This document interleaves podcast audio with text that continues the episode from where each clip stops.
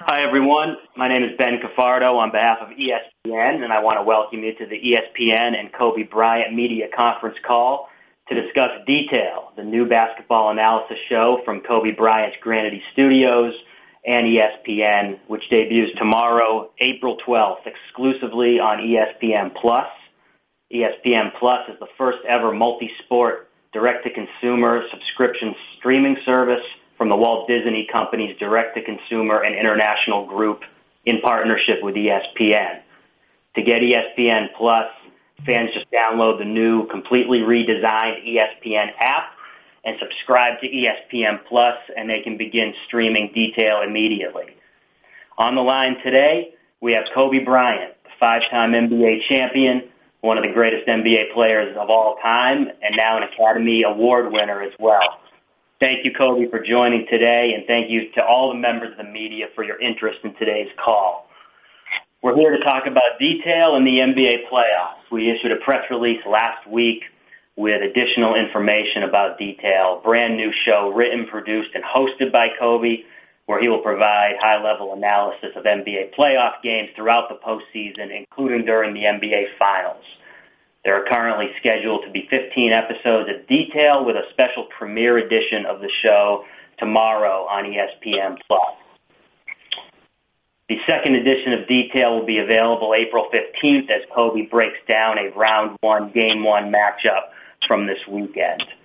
Those matchups will be made official tomorrow.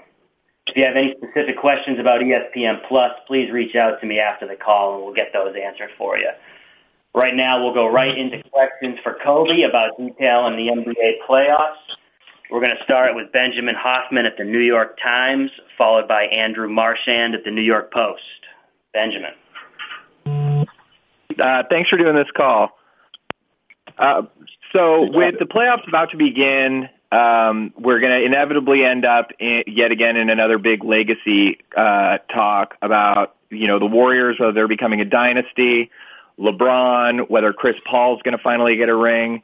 It seems like I I know that that championships have always been at the forefront in the NBA, but it seems like it's almost at a fever pitch of people discussing players strictly in terms of of the rings they've won. Do you think that that's sort of gotten overblown a bit, or do you think championships are the name of the game, and so it's an appropriate thing for people to focus on so much? Um, Well, I think it's a, um, you know, it's uh, it's situational. I mean, obviously, you have individual players who have been phenomenal, have had amazing careers, but haven't won a championship, right? And uh, I think we all know that. Um, but the name of the game is to win championships, right? And it's, um, you know, um, in basketball, it's it's different in mostly other team sports where an individual can really um, inspire, challenge, lead, make big plays, get big stops to be able to lead a team to victory, right? Now, you can't do it alone. You have to have great teammates, whether it's you know, Magic and Kareem and James Worthy or Scottie Pippen or Shaquille Powell, whoever the case may be. Um, so, you know, I think individually, you have great players who have, haven't had the good fortune of winning championships, but by and large, I don't think it's unfair uh, to put that pressure on winning championships because that is the name of the game, is to win championships. I appreciate it. Thank you. You got it. Thank you, Benjamin. Let's go to Andrew Marchand with The New York Post, followed by Tim Bontemps with The Washington Post. Hey, Kobe. Kobe, I have two questions. Um, I'll ask them individually. Just the first one, what is your goal in terms of you know, your what you're doing in media? Um, because you've kind of taken a different route than others. So what's your goal? Well, for Detail in particular, it's, um, you know, I felt like it's important for the next generation to learn how to watch film, how to study the game. Um, I felt like if this show was around when I was 10 years old, 11 years old, I would have gained so much insight, so much value from it, um, that by the time I'm 22, 25, my knowledge of the game would be um, at a much, much higher level than my predecessors. So I feel like it's uh, part of my responsibility to give back to the next generation and try to share and teach some of the things that I have learned from some of the great players and great mentors and great coaches that I've had. So that's the idea of the show is, is to sh- show the next generation players that are currently playing as well as players that uh, aspire to be there one day.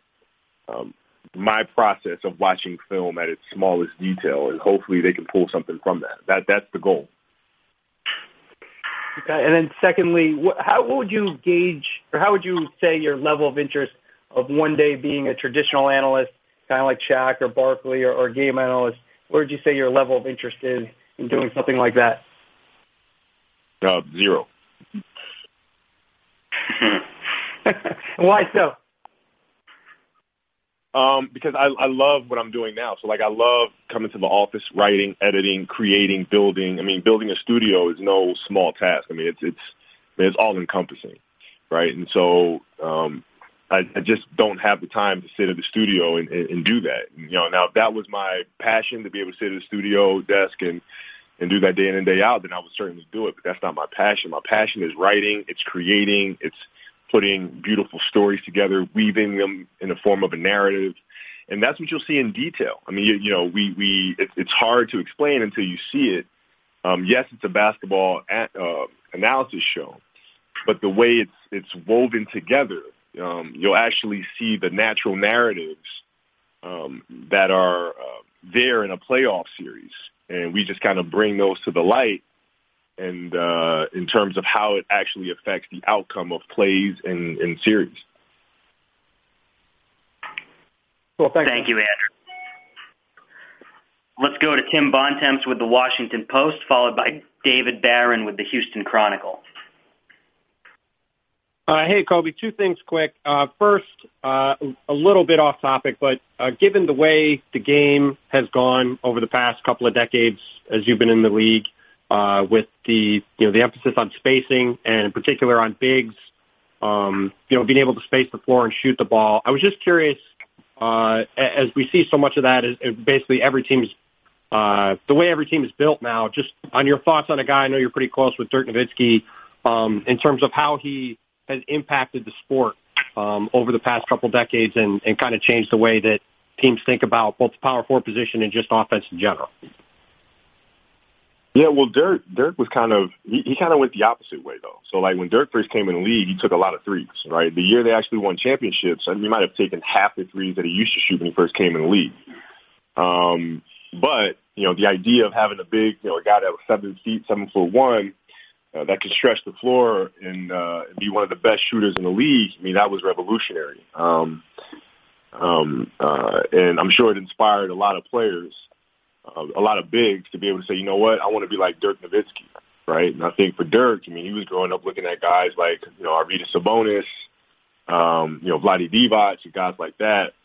Um, but Dirk, Dirk obviously took it to a different level because of his mobility, his ability to put the ball on the floor and spin. Um, but you know, by and large, man, when Dirk won that championship that year, the biggest problem that we had with with him and that Miami and all these other teams had with him wasn't his picking and popping. It was his ability to play at the free throw line and play below the free throw line. I mean, that was, I think for him, that was his biggest growth as a player. And then just thank you for that. And then just one other thing, uh, since I don't think you've addressed it yet on the call, how do you see the playoffs shaking out, and uh, and who do you think is going to win the championship this year? Uh, I try to stay out of the the, the business of clairvoyancy. Um, I try to uh, um, you know, just kind of look at kind of the raw picture of what I see in front of me from an execution standpoint. And um, obviously, a lot of it depends on the health of Golden State. You know, Houston, I think, have put themselves in prime position with their length, their versatility, their speed, and uh, and their aggressiveness. They're a very aggressive team. It's a more aggressive team than D'Antoni's had. I mean, Phoenix, they play with a lot of speed, but none of those guys were were were um, naturally physical. I mean, this, this Houston team, right. they, they got some real physical players, man. So I like where they're at. Um, Cleveland, obviously, with LeBron and you know the shooter that they have around him, some of the youth that they've infused that team with is obviously going to be dangerous. I'm curious to see what Toronto does. Um, Kyrie going down makes a big, big difference in the Eastern Conference. Um, so I mean, I, you know, it's you know, it's uh, I like Houston and and and, and uh, Golden State pending their health as being my top two favorites. But like I said, I kind of stay out of the business of uh, of uh, predictions. If if I may, then real quick, what is the what is the one thing from an analysis standpoint that you are going to be most interested to see during these playoffs? Well, I'm just looking at it from the perspective of if I was a player, right? So, you know, if I was, you know, Harden in the series, um, I just played this game, I'm watching the film, what would I be looking at? Right. And so it's just basically me going back to my old ways of watching film and how I was, you know, breaking down series when I was playing. And that's that. All right. Thank you. Thank you, Tim. Thank you. Let's go to David Barron with the Houston Chronicle, followed by Neil Best with Newsday. Will you have the ability or the, the, the capability to to uh, do interviews with players after games? Will you be weaving what they say about their performance into it, or will it, or will it be strictly just your observations? And that being the case, what stories do you think uh, you're most interested in telling specifically about the Rockets, about Chris Paul, about James Harden, and others on that team? Yeah. So no, there, there are no interviews. Um, there's no uh, no desk. There's uh, there's nothing of that sort. It's really, you I want the viewer to have the experience of watching film, right? So what you see on the screen is what I'm what I'm breaking down, and um, it's there. There aren't really stories that I'm fascinated with telling in terms of like Chris's performance in a playoff with Houston or, you know, how, how they're meshing together or Golden State's health. I don't care about any of that. You know, only thing I care about is if I'm James Harden, we just played game one. What do I need to focus on and learn from game one that'll help us in game two? What could we do better in game one? What do we need to look for that um, our opposition could counter with in game two? Right? It's, it's that level of detail that this show is about. I mean, it, you know, it's it's it's um, you know, the name detail was pulled for a very specific reason. You know, this is not content that might not be for everyone, right? It's it's, it's really at the, the the smallest smallest level of uh, basketball breakdown to try to advance in a series. Will it be will it be sort of a clicker show where you'll run a play? You'll run a play, you'll take it back a few frames, you'll run it again, that sort of thing. Yeah. Thank you. Thank you, David. Let's go to Neil Best with Newsday, followed by Gary Washburn at the Boston Globe. As you're kind of morphing into this media world and doing these new projects, how, I mean, obviously your basketball career speaks for itself, but for the past month, has been the fact that you're now Oscar winner, um, Kobe Bryant, kind of added to your credibility in that world, or is this kind of a cool thing to have on your resume? Um, yeah, for sure. I mean, it's it's certainly added to it. I mean, it's um, um, it's been an amazing journey, and I, and I think um, the important thing for me is for is, is to establish myself within this industry as a um, serious creative. Right? I mean, I can write, I can edit, I can produce, you know, I can do those things um, at a serious level. You know, it wasn't, it's not something that was just kind of a, you know, a one-time passion sort of thing. It's just something that we do every single day and we lock in on every single day. And, and winning an Academy Award um, certainly helps with that, right? Because it wasn't something that I just attached my name to as an executive producer, which most people tend to do. No, this is something that I gave birth to. This is something that I actually wrote. This is something that I went out and you know called Glenn and got Glenn on board, called John, got John on board, and worked with that vision. So um, it, it, it's it, it feels good to be able to to have um, that that recognition in that way. Where is your Oscar? Uh, I have it in my house. It's, it's sitting right next to the Annie Award that we won as well. So it's uh, I look at them every morning before I go to work. Thanks. You got it. Thank, thank you, Neil. You're listening to the ESPN and Kobe Bryant media conference call. I should just remind everyone on the call there will be a transcript uh, available later this afternoon on ESPNMediaZone.com, and it will also be issued uh, to press. Uh, we're flying through here. We're not going to get to everybody, but uh, we have a few more here on the docket. So let's go to Gary Washburn at the Boston Globe, followed by Kelly Evans with the Undefeated. Hi, Kobe. Uh, you mentioned quickly about the Kyrie injury.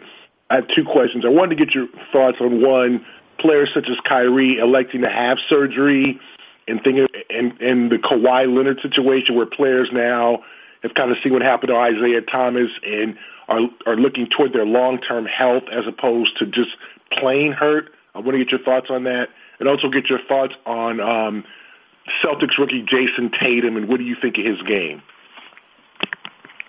Okay, well, firstly, um, what I've always tried to do is get second opinions. Always, um, you know, I, I was part of a as a you know of amazing amazing franchise with the Lakers, right? And um, but still, uh, you know, when, when you're dealing with matters of your body and your future, I think it's important to have second opinions. You have team doctors, which are excellent, and we're very fortunate to have some of the best in the world.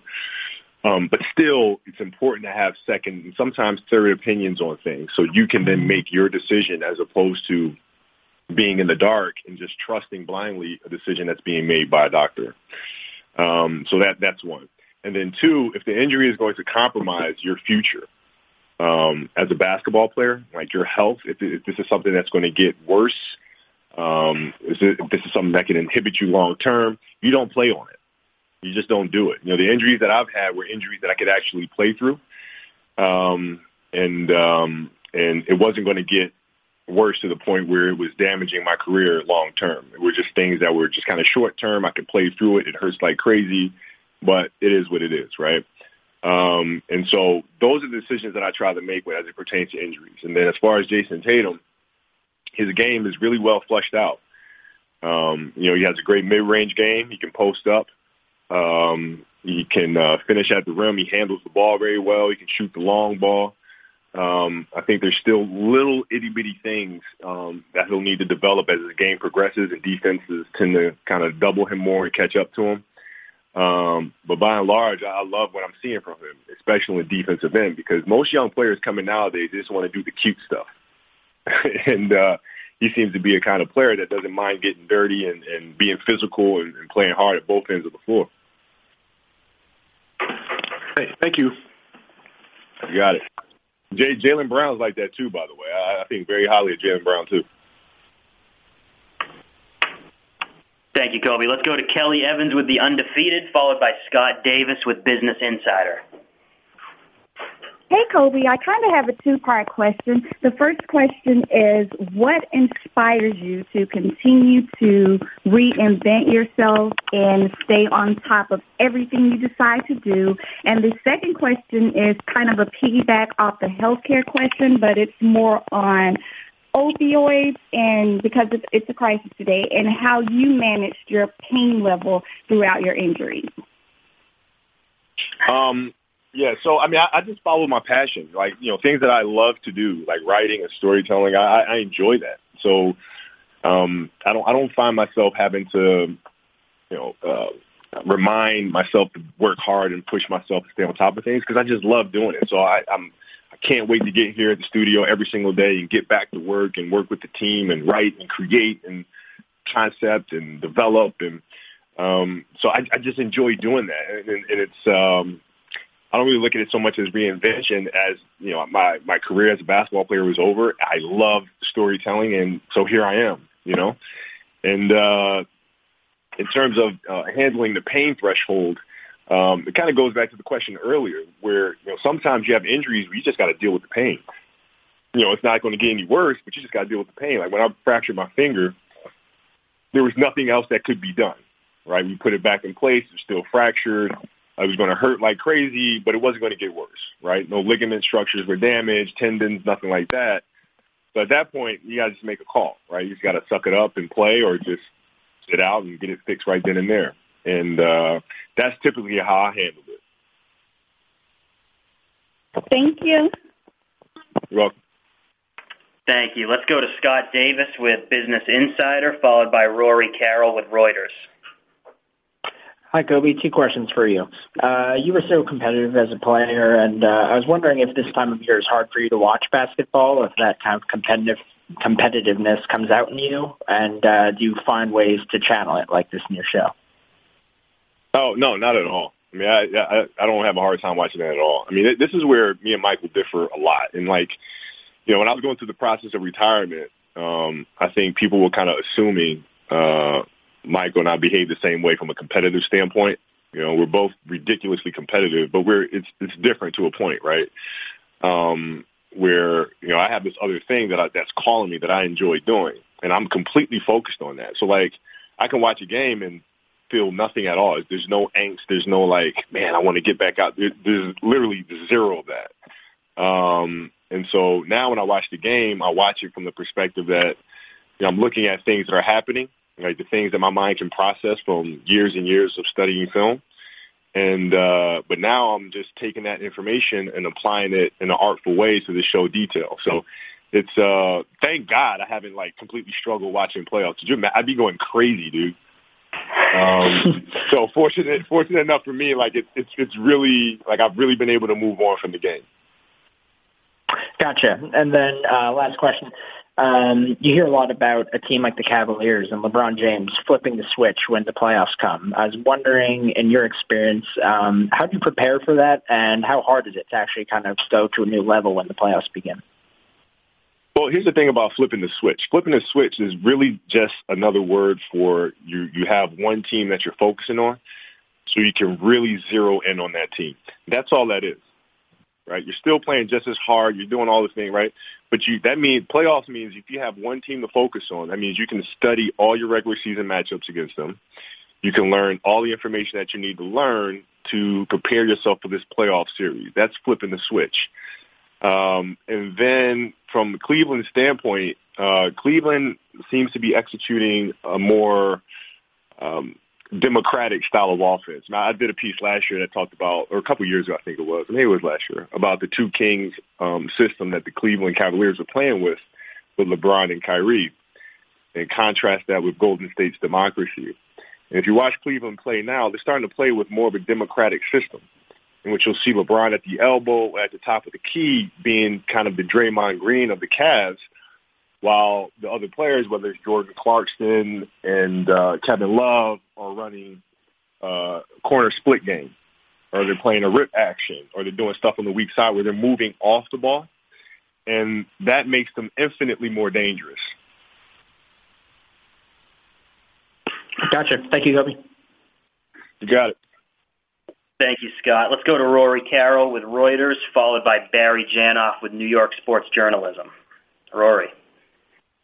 Hey, Kobe. Thanks for doing the call. Um, it seems like the tension between the players and the referees are at an all-time high uh, this season. I'm wondering if you if you think that's the case, and I'm just wondering if you were the NBA dictator, what rules would you change about the game and why? Um, well, I, I'd, I'd uh, allow for more physicality in the game. You know, I, I'd allow for hand checking and things like that. Um, um, I feel like European basketball is um, more physical than the NBA is right now, and um, I think the NBA needs to be more physical. Um, not to the sense of the way the Pistons were playing, where it's you know guys are literally you know fearing for their safety when they're up in the air. Not that kind of basketball but something where you know you're not getting called for a body check or a light hand check or things like that. I think that just makes the game ridiculous, and I think it trickles down to NCAA. Like I, I could barely watch some of these games at NCAA because like a player touches a guy with a with a thumb and it's a foul in a situation where it's uh you know it's costing them the game. So that type of stuff drives me crazy. I, that'd be the first thing I change. Um, and then what was your second question?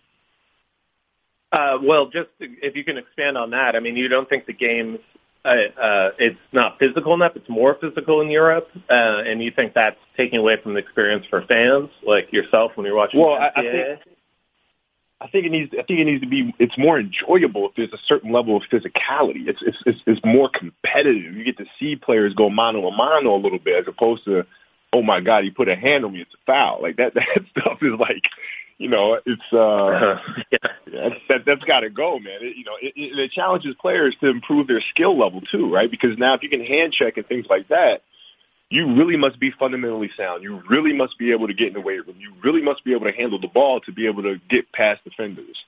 Um, and then from the refs' perspective, you know, I think we, we're we're we're looking at it the wrong way.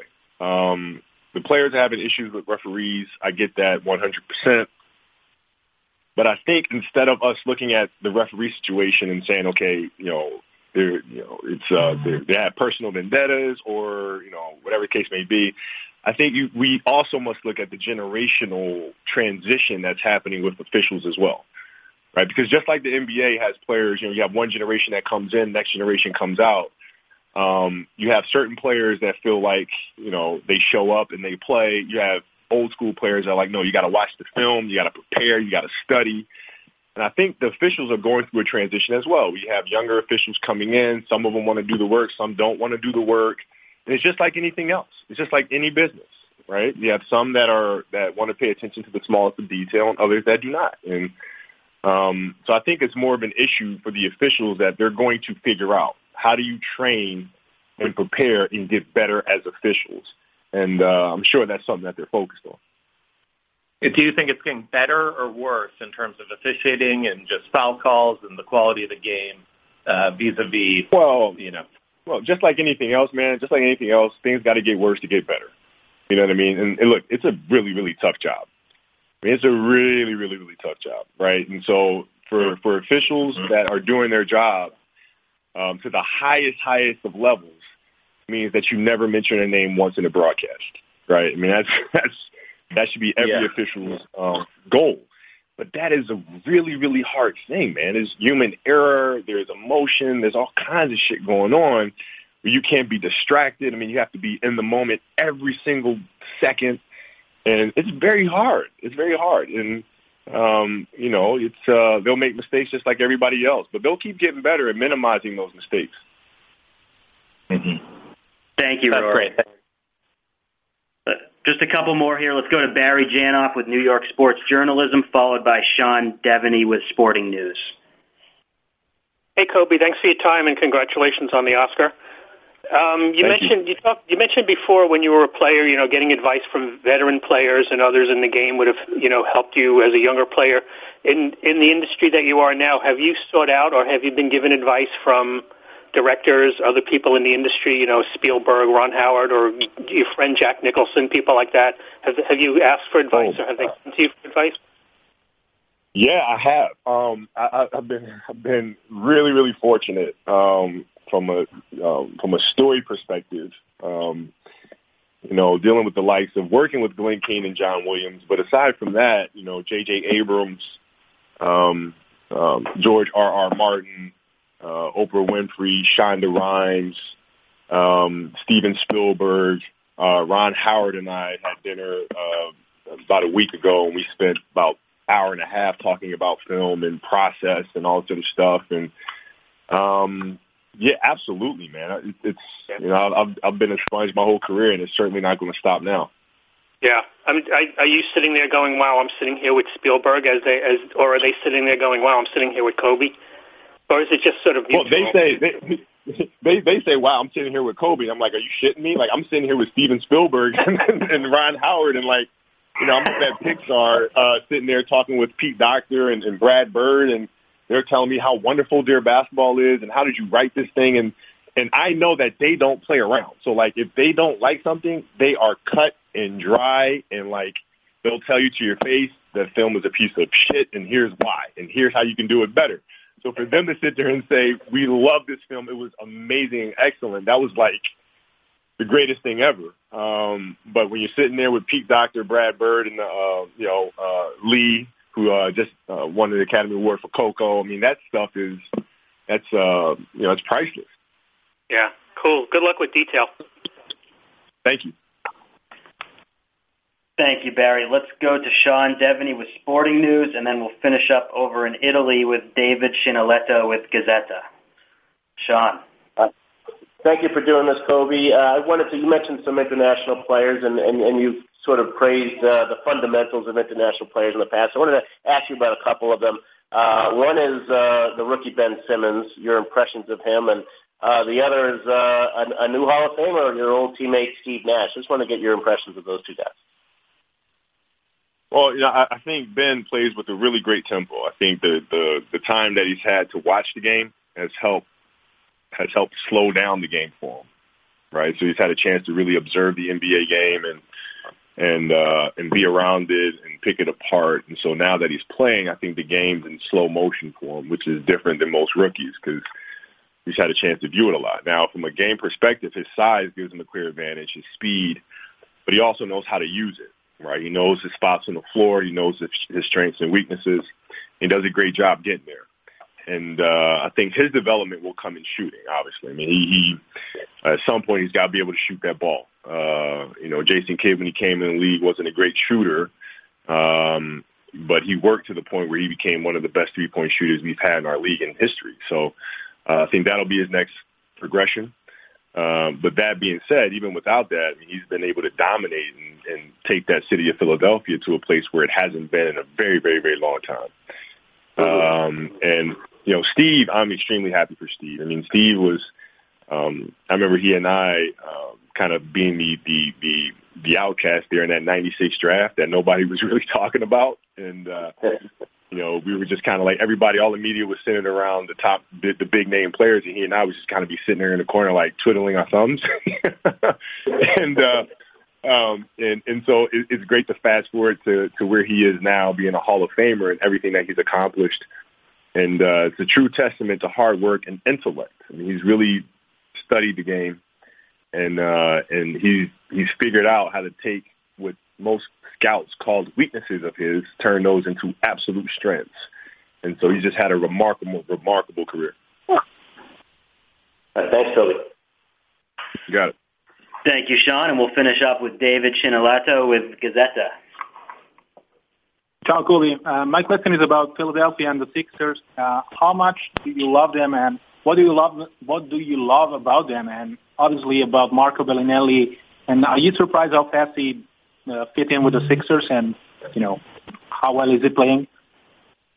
No, I'm not. I'm not surprised. I'm not surprised at all. You know, Marco is, uh, yeah, you know, he has all the skills, and uh, you know, he's a thinker. He knows how to move off the ball. He knows how to use screens in Philadelphia, you know, that's what they need, right? Because you have Embiid who commands double teams wherever he is on the floor.